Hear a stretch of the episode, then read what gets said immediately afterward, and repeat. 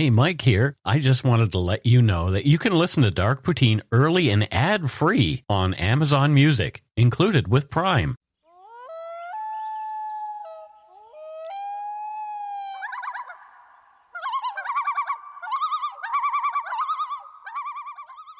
Welcome back to Dark Poutine. I am Mike Brown here in Langley, British Columbia, and in Vancouver at the Eagle's Nest with Justin and Steve is our good pal Matthew Stockton. How are you, Matthew? Good. How are you? I'm not, you know, still kicking. Still kicking. Uh, I still have the ahems from COVID, which is interesting. So it's like two months later now, and I'm still ahemming, which is a bit of a pain in the bum. But other than that, I've managed to not get COVID yet. you're very lucky. There's a few people I know who have not yet had it, and most of them are hermits. So I, I'm a hermit too, and I just happen to get it. So anyway, on to another episode that you have written. And uh, yeah, it's another goodie. The views, information, and opinions expressed during the Dark Poutine podcast are solely those of the producer and do not necessarily represent those of Curiouscast, its affiliate Global News, nor its parent company, Corus Entertainment. Dark Poutine is not for the faint of heart or squeamish. Our content is often intense, and some listeners may find it disturbing. We're not experts on the topics we present, nor are we journalists. We are ordinary Canadian schmucks chatting about crime and the dark side of history. Let's get to it. Put on your toque, grab yourself a double double and a Nanaimo bar. It's time to scarf down some dark poutine. You are responsible for obtaining and maintaining at your own cost all equipment needed to listen to Dark Poutine. Dark Poutine can be addictive. Side effects may include, but not be limited to, pausing and questioning the system, elevated heart rate, pondering humanity, odd looks from colleagues as you laugh out loud at work, family members not into true crime worrying about you. Positive side effects may include some perspectives and opinions that you disagree with, as well as some wokeness and empathy. If you don't think Dark Poutine is for you, consult your doctor immediately.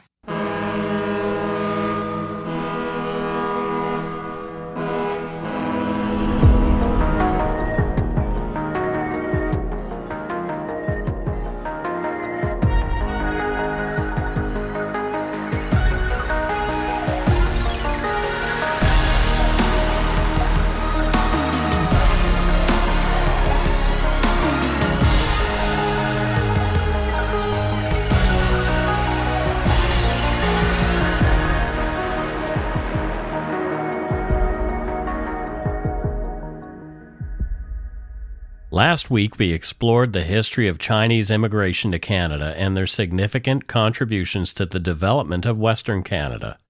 Chinese artisans, sailors, miners, small business owners, and farmers played vital roles from establishing an early trading post in Nootka Sound in 1788 to contributing to the Fraser Canyon gold rush in the 1850s and building the Western Canadian Railway in the early 1900s we discussed the discrimination, exploitation, and perilous working conditions they faced during the railway's construction. After the completion of the railway, they endured a loss of rights, mandatory identification papers, and the imposition of a head tax, which started at $10 but eventually soared to an astonishing $500 per year, which was exorbitant at the time. As Canada's economy expanded, the $500 head tax proved ineffective in curbing Chinese immigration, falling short of the government's intentions. Nativist sentiments and deeply entrenched racism persisted, with calls for the total cessation of Chinese immigration spreading nationwide. These sentiments accused the Chinese of job theft, endangering Canadian women, lacking morals, spreading diseases, and threatening the British Empire. This dark backdrop led to one of Canada's most infamous moments in history. One of our darkest days, a day that needs to be remembered, July 1st, 1923. This is Dark Poutine episode 298 Chinese Exclusion from Canada, Part 2 Return of the Dragon. After years of Chinese immigrants being discriminated against, harassed, losing the right to vote or own land, to work in specific professions, and having to pay ever increasing head taxes in 1923, a much harsher Act of Parliament would descend like a heavy, suffocating fog. one that would obliterate any semblance of fairness, any shred of compassion, one that would rip apart families, dreams, and hopes that would replace them with a regime of exclusion and segregation. July 1st, 1923, what many proudly celebrate as Canada Day would become known as Humiliation Day to Chinese Canadians, as it was the day that the Chinese Immigration Act, or what most people call more rightly the Chinese Exclusion Act, was implemented. This was an act implemented by Parliament under Prime Minister William Lyon Mackenzie King that specifically targeted Chinese people from entering Canada and to try to drive those already here out. This is the only time that Canada has done this, at least this blatantly. Chinese people were told, don't come here, we don't want you, and if you're already here, please leave racists don't tend to be selective on the street amongst many of the British subjects, as that's what Canadians were at the time. There were racist views by many against all Asians, Chinese, Japanese, and Indians specifically, and there were calls to ban all of them.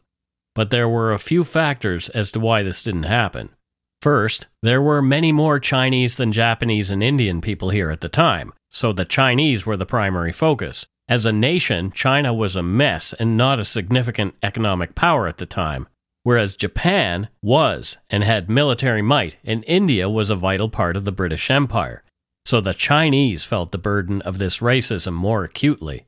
On the significant date of July 1, 1923, coinciding with Dominion Day, later renamed Canada Day relatively more recently in 1982, the federal government implemented the Chinese Exclusion Act a symbolic move intended to articulate a particular notion of Canadian identity, one that conspicuously excluded individuals of Chinese heritage. In other words, the larger message was whites only. In his article, What Was the Chinese Exclusion Act in Canada? Dr. Henry Yu, an associate professor with the UBC Department of History and the co lead of the Center for Asian Canadian Research, said, quote, it was no coincidence that the Exclusion Act was rolled out on Dominion Day. It was deliberately cruel, meant to show the Chinese people that they don't belong. Despite its brevity, at a mere 15 pages, the impact of the legislation was profound, profoundly altering the lives of tens of thousands of Chinese individuals. With the Chinese community, this legislation became known as the Cruelty Act. This act comprised two pivotal directives. First, the virtual prohibition of almost all new immigrants from China. Second, the mandate that within the year, every single Chinese person residing in Canada, regardless of birthplace, had to undergo a compulsory registration. Failure to comply carried severe consequences a $500 fine, imprisonment, and possibly deportation while ostensibly permitting the entry of Chinese merchants, diplomats. In reality, the doors to Canada were effectively sealed shut to other potential Chinese immigrants. The act remained in place for a quarter of a century, a period called the exclusion period.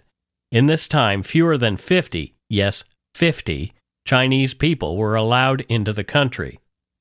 One of these 50 Chinese people admitted into Canada was Ernie Chan, from the Chinese Canadian Museum, here is his story.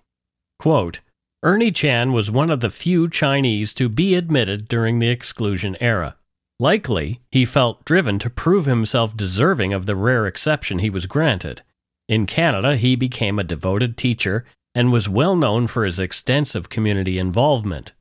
Growing up in China, Ernie attended an American boarding school his talents drew the attention of Canadian missionaries who sponsored him to come to Canada.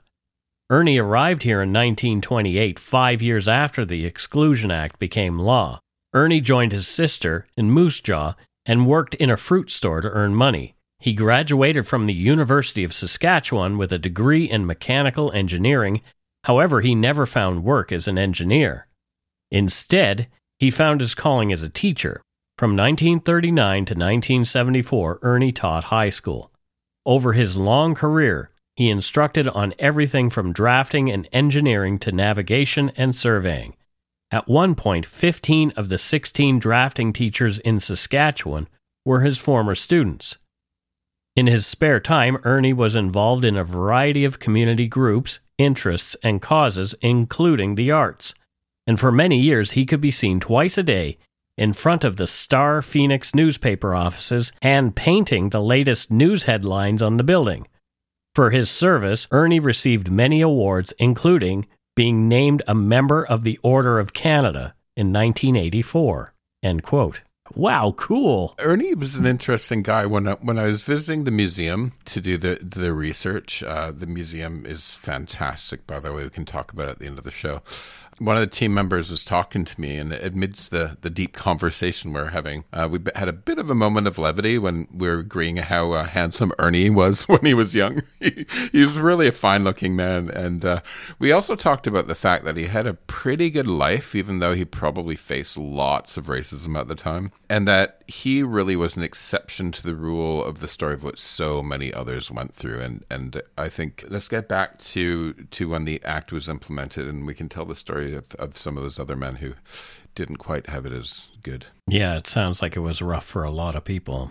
So when the act was passed, notices were placed in newspapers, public places, and on lampposts from coast to coast. The notices were written in both English and Mandarin to ensure the right people got the message.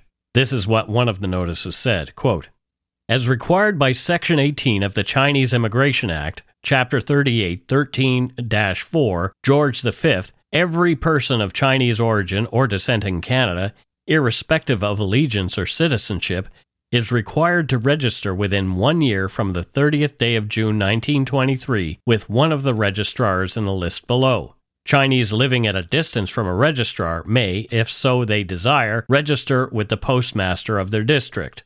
Registration forms will be available at each place of registration and each person applying for registration should produce his landing certificate and must produce three untouched and mounted copies of his photograph measuring one and a half inches from the top of the head to point of chin without head covering, full front view showing both ears. Section 34 of the Chinese Immigration Act 1923 provides that where any person of Chinese origin or descent fails to register as required by Section 18 referred to above, he shall be liable to a fine of not exceeding $500 or to imprisonment for a period not exceeding 12 months or both. Chas Stewart, Acting Minister of Immigration and Colonization. The list of registrars included names and addresses in Alberta, BC, Manitoba, New Brunswick, Nova Scotia, Ontario, Quebec, Saskatchewan, and the Yukon Territory.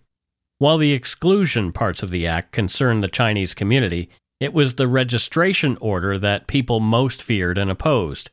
Being forced to report to a government office and answer a barrage of questions reminded many Chinese of the traumatic interrogation experience they faced when they first landed. Many feared they would be penalized for not recalling events perfectly or consistent with what the government had on file. Meanwhile, men, they were mostly men, who had entered as merchants and were originally exempt from the head tax, wondered what would happen should they admit their business had failed and they had a different job. Rumors abounded that they would be deemed laborers and charged a head tax fee of $500 or immediately deported. So people were afraid. The community sent envoys to Ottawa in a futile attempt to overturn the mandatory registration provision. This, of course, failed to sway the government. The registration process was not just ticking a box, it was intrusive, detailed, and meant to be difficult for non English speakers. It also served as a message for the person being interviewed You are not wanted, you will fall in line, and you will be watched. Each registration was documented in a one page form numbered 44 in the government's Chinese immigration record keeping series. By the one year registration deadline, over 56,000 Chinese people living in Canada, this includes people who were born in Canada, were registered, each recorded by a CI 44 form. The form includes the name and known aliases, address, occupation, age, marital status, and the name and address of their spouse and or children in Canada, and it includes a photograph. It consolidates information on the individual's entry into Canada this includes their place of birth, village, city, and district or province in China, original port of admission, the name of the ship they came on, original date of arrival, amount of head tax paid, and serial number of CI landing or replacement certificate in their possession. The form also recorded the individual's height and facial marks and physical peculiarities, remarks made by the immigration official, and any existing file numbers that the government already had on the individual. Photo ID was considered cutting edge technology at the time. Systemic racism, it seems, required a great deal of paperwork. Once they were registered, every single person of Chinese descent in Canada was forced to carry their CI certificate. Police and other officials would do spot checks on the streets, in homes, and at places of employment. If you could not produce your CI certificate, you'd be detained until you did, or risk a fine, jail, or deportation if you didn't have one.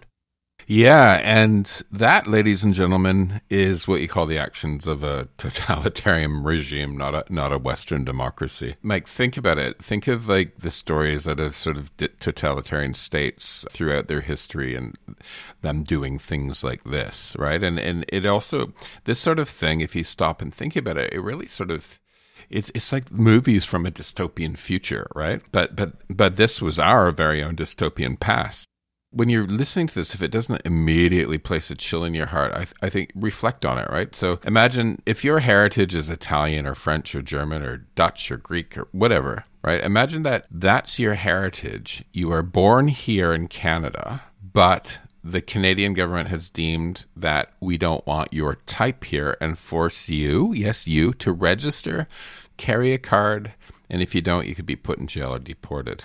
On top of that, you can't vote, you can't own land, you can't take specific jobs. While it's shocking for us to hear the words a racist state when thinking about Canada and our own country, it's hard to deny that the fact is that during this time, Canada was. And, and it's truly shocking, isn't it? It really is.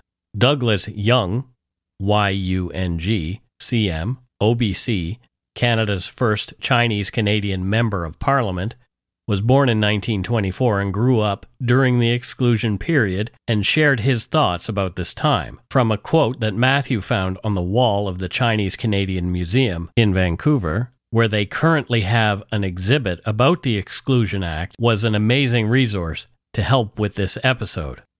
Jung said, quote, I think one of the most horrifying experiences that we Chinese Canadians had to undergo was the fact that even though we were born in Canada the Canadian government didn't recognize us as being Canadian citizens. I was born in Victoria in 1924. He's also quoted in the Canadian Encyclopedia website in a profile about him. Quote, there was no such thing as a Chinese Canadian. The Chinese, even if they were born in Canada, didn't have the right to vote, they weren't recognized as citizens, couldn't practice certain professions. End quote.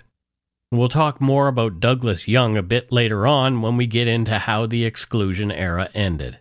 But first, let's take a break. Hey, Dark Poutine listeners, Mike here. Are you ready to dive deep into the mysteries of the supernatural? Join me and award winning paranormal researcher Morgan Knudsen as we dissect chilling phenomena on supernatural circumstances.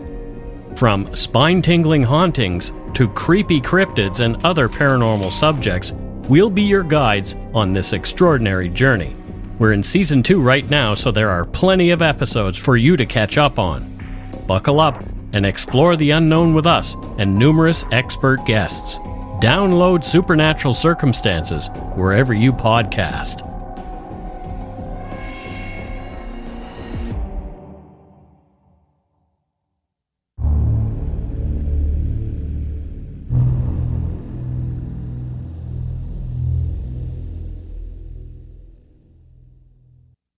Library and Archives Canada holds immigration case files containing the certificate details of these Chinese Canadians. However, these files are not accessible to the public due to stringent privacy policies.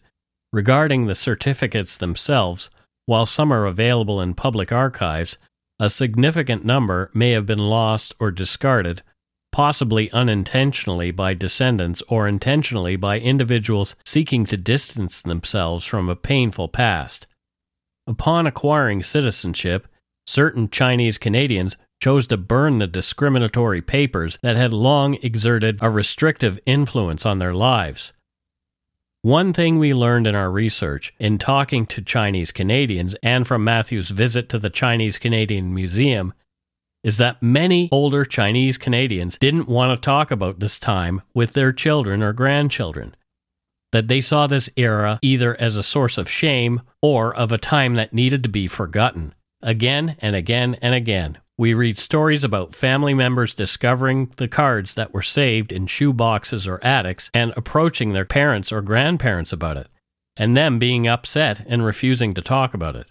Catherine Clement, the curator of the Chinese Canadian Museum in Vancouver, was interviewing veterans for an exhibit when she was curator of the Chinese Canadian Veterans Museum. That's when she first saw these cards. From an article titled, When Chinese in Canada Were Numbered, Interrogated, excluded on the website projectprotech.com. Quote, They'd tell me stories. We'd look through albums and their little shoeboxes, and I kept on finding this card, said Clement. Why would these Canadian born people, veterans no less, have documentation to confirm their non status in Canada? A code at the top left corner of the cards offered a clue CI 45.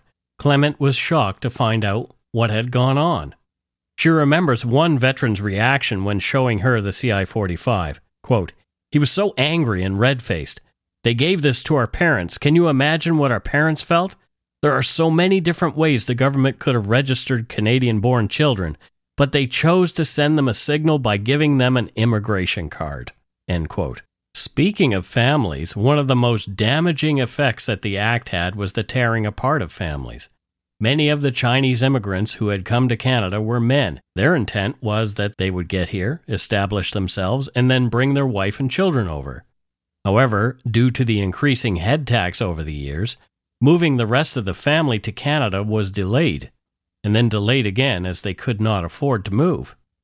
By 1923, Canada's Chinese communities were primarily bachelor societies, where men outnumbered women by a ratio of almost 28 to 1. When I was at the Chinese Canadian Museum, I, watched a film about the bachelors, and to be honest, it, it really hit hard. And I ended up being a little bit teary eyed. Um, so many of these men that were called bachelors, even though they had wives and children back in China, right? They spent their lives alone in Canada. Mm-hmm.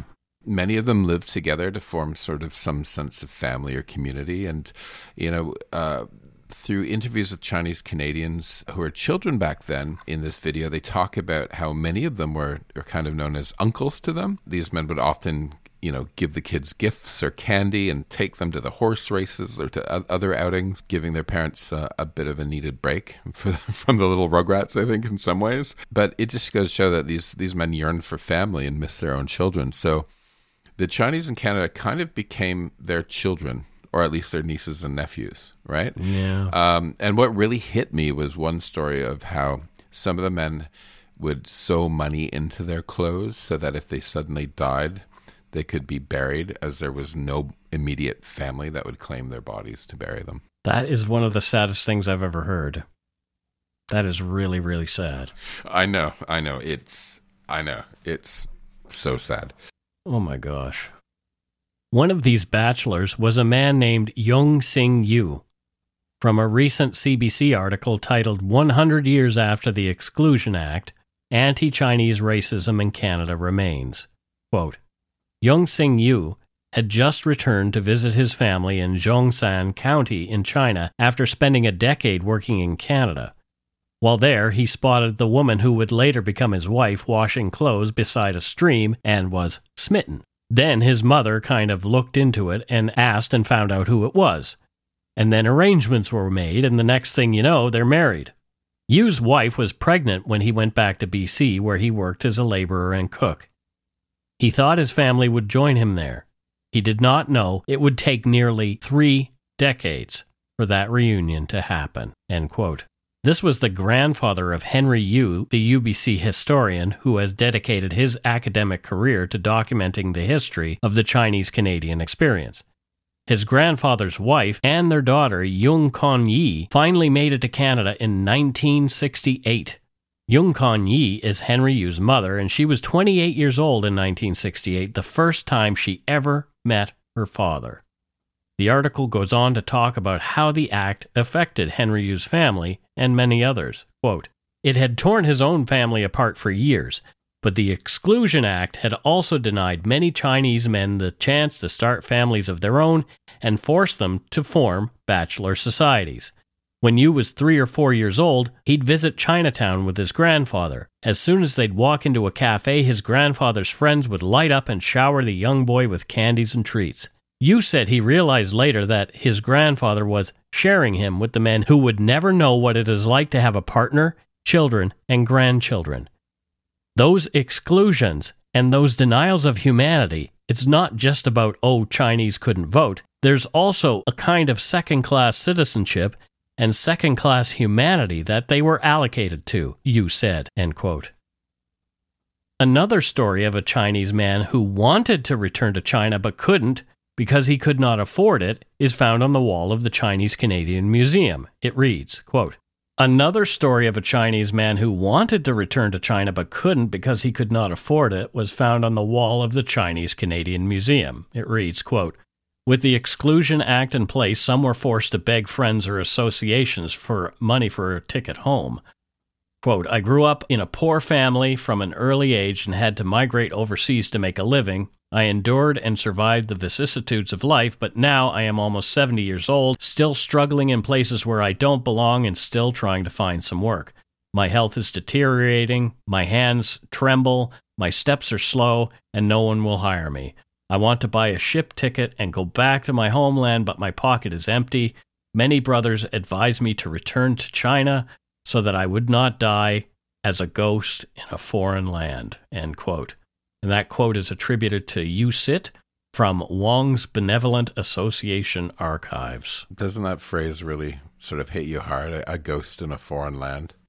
Again, another sad story. Like, holy Yeah. smokes. Yeah. These are moving stories. Yeah. And it was just loneliness. loneliness in a country that doesn't want you, but you're kind of stuck, right? Mm-hmm. The exclusion era ended in 1947, nearly a quarter of a century after it was enacted, and decades more since the Chinese head tax was implemented. To tell the story of how it ended, we're going to talk about the experience of Douglas Jung, the first Chinese Canadian Member of Parliament who we earlier quoted. Having been born in Victoria, BC in 1924, he was one of the first babies born in the exclusion era. And even though he was born here, he was legally not considered a Canadian citizen. He attended Victoria High School and grew up in an incredibly discriminatory environment. He had to carry an identity card. He was not allowed to vote, to practice medicine or law, amongst many other draconian restrictions. When World War II broke out in 1939, Chinese people in Canada were excluded from military service. But in December 1941, when Japan invaded Pearl Harbor, they opened up a whole new front in the global war. All hands were needed on deck, and out of desperation, the British Empire, of which Canada was a part, begrudgingly allowed minorities to enlist. Despite how they had been treated here in Canada, many men of Chinese descent enlisted into the war effort. They saw this as an opportunity to prove themselves as Canadians and earn basic rights. A very young Douglas Jung was one of them. In the profile of Douglas Jung on the Canadian Encyclopedia website, Jung is quoted as saying, quote, some of us realized that unless we volunteered to serve Canada during this hour of need, we would be in a very difficult position after the war ended to demand our rights as Canadian citizens, because the Canadian government would say to us, What did you do during the war when everybody else was out fighting for Canada? What did you do? So a few of us volunteered to serve, and my group was probably the first to join up. The article goes on to profile Jung's service. Quote, in 1944, Douglas Jung enlisted in the Canadian Army. He was among a group of 12 to 13 Chinese Canadians who volunteered for Operation Oblivion, a British special operations executive plan to send agents of Chinese background into Japanese occupied China as spies and saboteurs, and to arm and train Chinese soldiers. Jung trained at a secret location on Okanagan Lake in BC and in Australia. He was injured during a parachute exercise during training and remained in Australia as an intelligence instructor. In the end, Operation Oblivion was canceled when Allied High Command decided that the Pacific theater north of New Guinea would be led by American forces. Five Chinese Canadians were deployed behind enemy lines in Borneo and later received a military medal for their bravery there. The wartime service of Jung and other Chinese Canadian soldiers played a crucial role in challenging prejudiced perspectives entrenched in mainstream Canadian society. White veteran groups who had fought alongside these Chinese Canadian men, along with church groups, began exerting pressure on the government to put an end to the Exclusion Act. In 1947, the British Columbia provincial government lifted voting restrictions. Because Canada became a signatory following World War II of the United Nations Universal Declaration of Human Rights, with which the Chinese Immigration Act was inconsistent, the Canadian Parliament repealed the act on the 14th of May 1947, following the proclamation of the Canadian Citizenship Act 1946 on the 1st of January 1947. Chinese immigration resumed after the repeal of the Chinese Exclusion Act. But regrettably, discrimination persisted. Shockingly, it wasn't until the 1950s that any substantial effort was made to address this issue. It was during this time that the provinces of British Columbia and Ontario passed some of the first legislation making it illegal to discriminate in housing and employment based on race.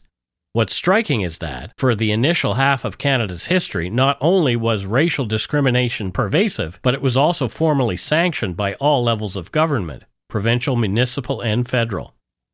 This meant that the machinery of government actively supported and enforced racial discrimination, essentially promoting white supremacy. Even as late as 1950, border officials resorted to using x rays on young Chinese individuals as a means of ensuring compliance with age limits for family reunification programs. This unsettling practice underscores the persistent and deeply entrenched nature of discriminatory attitudes and actions against Chinese immigrants in Canada. The liberalization of immigration policies under the governments of John Diefenbaker and Lester Pearson were vital. This began with eliminating restrictions based on national origins in 1962, followed by establishing the world's first points based immigration system in 1967.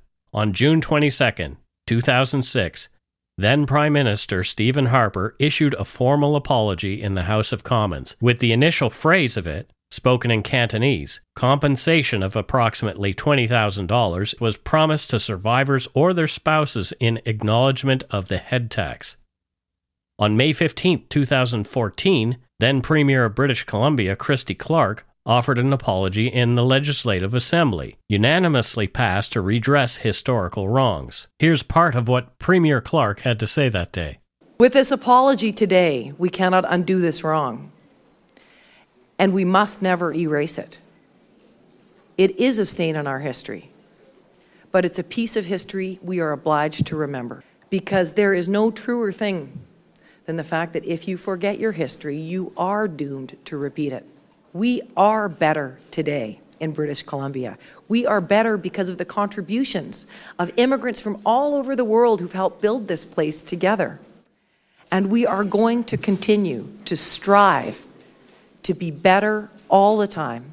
This is one important step on that path in offering a formal apology for those historical wrongs that were done and finding a new chapter in reconciliation with those who were so irreparably harmed by acts of government in this House. While individual compensation was not provided, a $1 million commitment was made to a legacy fund for supporting initiatives addressing historical grievances, the formal apology underwent a three month consultation with various stakeholders to ensure its appropriateness.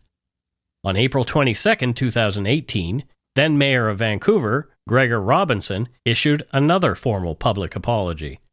So much has changed for the better, but to this day, fear and economic resentment still fuel anti Asian racism.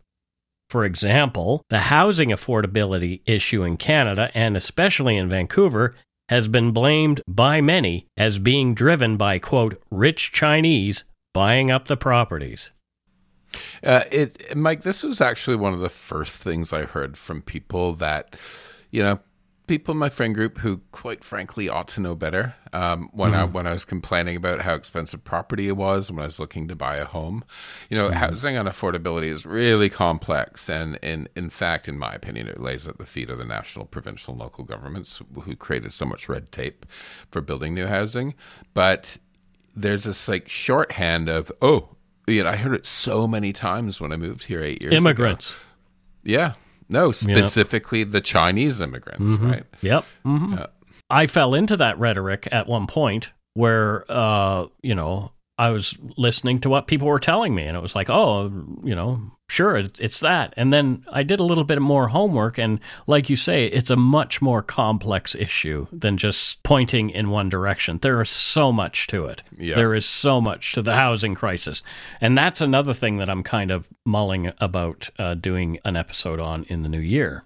We'll talk about that more later. So, also, most recently, the COVID pandemic was called by you know who to the south the China virus. And during the pandemic, we saw a lot of discrimination and finger pointing in our Asian communities. Both examples should resonate as warning signs now that you know the story of the Head Tax and Exclusion Act, which started with they took our jobs, they took our housing, they bring disease. As a country, we need to remain vigilant that these little voices in society by a segment of racist and ethnocentric people don't become a chorus that the whole country is singing. Instead of participating in that rhetoric, appreciate what Chinese Canadians have done for this country, appreciate their perseverance in the face of state sanctioned racism, and appreciate them as the neighbors, colleagues, friends, and relatives that they are. Yeah, yeah, and to the point of perseverance, you know, I, I, uh, I titled these episodes "Enter and Exit the Dragon" as as a homage to Bruce Lee because I love me some Bruce Lee films. And Mike, by the way, Justin doesn't like Bruce Lee films, so I think you and I need to do a Bruce Lee evening together. You changed the title of the second one. Yes, so you had it titled as Exit the Dragon, but to me that was like, well, it sounds like the Chinese just left and it was like a did they leave in shame or whatever. So I just decided I would use another name for a Bruce Lee movie. It was called The Way of the Dragon in Hong Kong, but it was released in the United States as Return of the Dragon. So that's why I Excellent. chose the name Return of the Dragon because you know what? The dragon ain't going anywhere. No, We are happy that Canada is the mosaic that it is. And Mike, you know, I, I live here downtown Vancouver. Mm-hmm. Um, you, you know, I live in a building where, mm, let's say, probably fifteen percent of, of my neighbors are of Chinese origin. Um, and in fact, we have some of the instructions on where to uh, where where to where to um, uh, recycle downstairs in the garage are, are in, in Mandarin and English. And Sure. I have colleagues and friends and neighbors and Me too.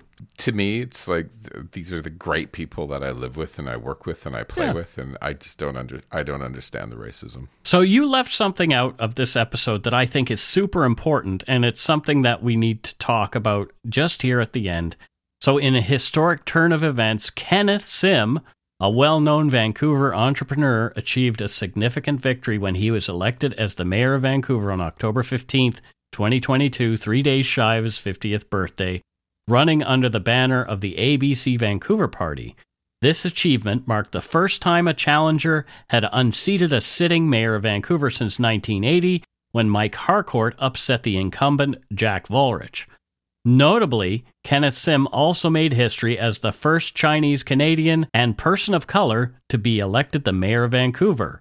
Sim has faced a notable challenge during his mayoral term when the Globe and Mail published allegations from an anonymous source, allegedly from within the Canadian Security Intelligence Service, suggesting Chinese interference in the 2022 Vancouver municipal election. In response, Mayor Sim firmly denounced these insinuations, emphasizing his commitment to uncovering any evidence of foreign interference and defending the integrity of Canadian elections. He stated, quote, if there's proof of foreign interference in our election, I want to know about it because I'm a Canadian. But right now, there are a bunch of insinuations. End quote. And the band played on. Hmm. Ken Sim won not because of any foreign uh, influence. Ken Sim won because he had the best platform, and in fact, when I voted, I just looked for everyone in the ABC party and tick tick the boxes because uh, I actually thought he had a great platform. So uh, this sort of this sort of stuff is just ridiculous. I mean, there's there's two things. To, there's two ways of looking at this. Is number one, foreign governments often and always try to try to meddle, right? Mm-hmm. Um, uh, but number two, those foreign governments trying to meddle you know that's their gig. It's it has nothing to do with the people here right right, Uh, and and ken is like a businessman that's been here for years. He has no connection to sort of the chinese government and that sort of bullcrap is just absolutely ridiculous. Yeah. Like it's just it's insanity and the globe and mail publishing that crap jesus. It's interesting that uh, most of the news organizations in Canada, other than the CBC, the newspapers specifically, are all sort of a little right leaning, which is interesting. So there's no newspaper that has wide, broad distribution that is really uh, sort of a dissenting voice or even a middle of the road voice. So so it's it's fascinating. Uh, like if you look at the Vancouver Province, the Vancouver Sun, they're owned by the same company. I don't know why those two papers need to exist, but they do. And they, they sort of, if you look, they're, the articles are exactly the same in both of them. Why is why does that even a thing? You know, it's hmm. interesting. Hmm. Why isn't the province a dissenting voice to the Sun? But it's not. It's not. And Not really. No, not at all, because it's owned by the same company. Anyway, what a weird world we live in. Mm. Capitalism. it works. hey don't be bashing capitalism Anyway, let's move on.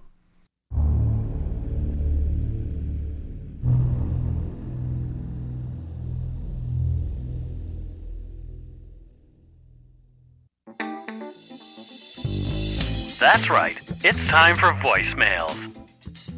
You can leave us a message at 1 877 327 5786 or 1 877 DARK PTN. We'd love to hear from you. Let's see who called us this week. Hey, Mike and Matthew. It's Matt here from Bridgewater, Massachusetts. Just calling to wish you all a happy holiday season that's coming up. And uh, yeah, we have the Christmas tree here in Boston, the one that comes from Nova Scotia every year, uh, getting lit up tomorrow. So that will be exciting. I think it's the 50th anniversary of the tree coming from Nova Scotia to Boston every year. I've been uh, listening to some back episodes. I'm trying to catch up, and I just listened to your Iran hostage crisis episode yesterday, and um, it was very interesting because growing up, I grew up outside of Boston, and uh, growing up, my father would always point out a house to me and say, "That is the Shah's house," and I was always intrigued by this, and apparently a couple years ago, I discovered that when the Shah of Iran left, he actually came to my hometown for several months and stayed at this home. And apparently, my father and mother met him uh, a couple times uh, in the course of their day, and um, very interesting individual. He had uh, two bodyguards with him at all times because he was very fearful of being assassinated, even in America. And he also had bags of soil with him. And my father asked him, "What is the soil for?" And he said, "It's if whenever I die, I will die on Iranian soil." And so apparently, when he did die, the soil was placed under his body or while he was on his deathbed and he actually did in fact die on Iranian soil. So um yeah. Um but keep up the great work. Uh Mike, you guys need to come to Boston. Uh have a meetup. Um we'll work on that. Uh come visit our wonderful city. And um guys go take a shit in your hat and just remember that after you do that, don't forget to wipe. Have a great day, guys. Bye. oh boy. what a great story about the Shah. That was interesting. I didn't know that part of things. Uh, I didn't. I haven't looked it up to verify or whatever, but it's an interesting story, regardless. Um, I like that his folks met him and all that kind oh, of thing. I want to go to Boston now. Have you ever been the the architecture in that city in the old bits? So beautiful. Well, I'm thinking about going to Salem which uh, for obvious reasons because I'm interested in all that sort of dark, weird stuff. And I have a friend there, uh, Kate from uh, Ignorance Was Bliss podcast, who you've met as well. Yes, indeed. Um, yeah, so maybe maybe we can work something out and, and go to Boston and, and visit Kate, have a meetup, et cetera, et cetera. I cetera. do like Boston. Uh, I would go. I would yeah. go in a heartbeat. There you go. Uh, so thank you for your voicemail and uh, happy Christmas to those folks who are getting their Christmas tree from Nova Scotia as per usual. Why do they do that? That's kind of. Uh, it's it's got something to do with the Halifax explosion, oh. and the the folks from Boston were so kind to lend a hand after that explosion that Nova Scotia remembers that every year. Oh, that's since. lovely. It is lovely. Uh, let's move on to our second voicemail.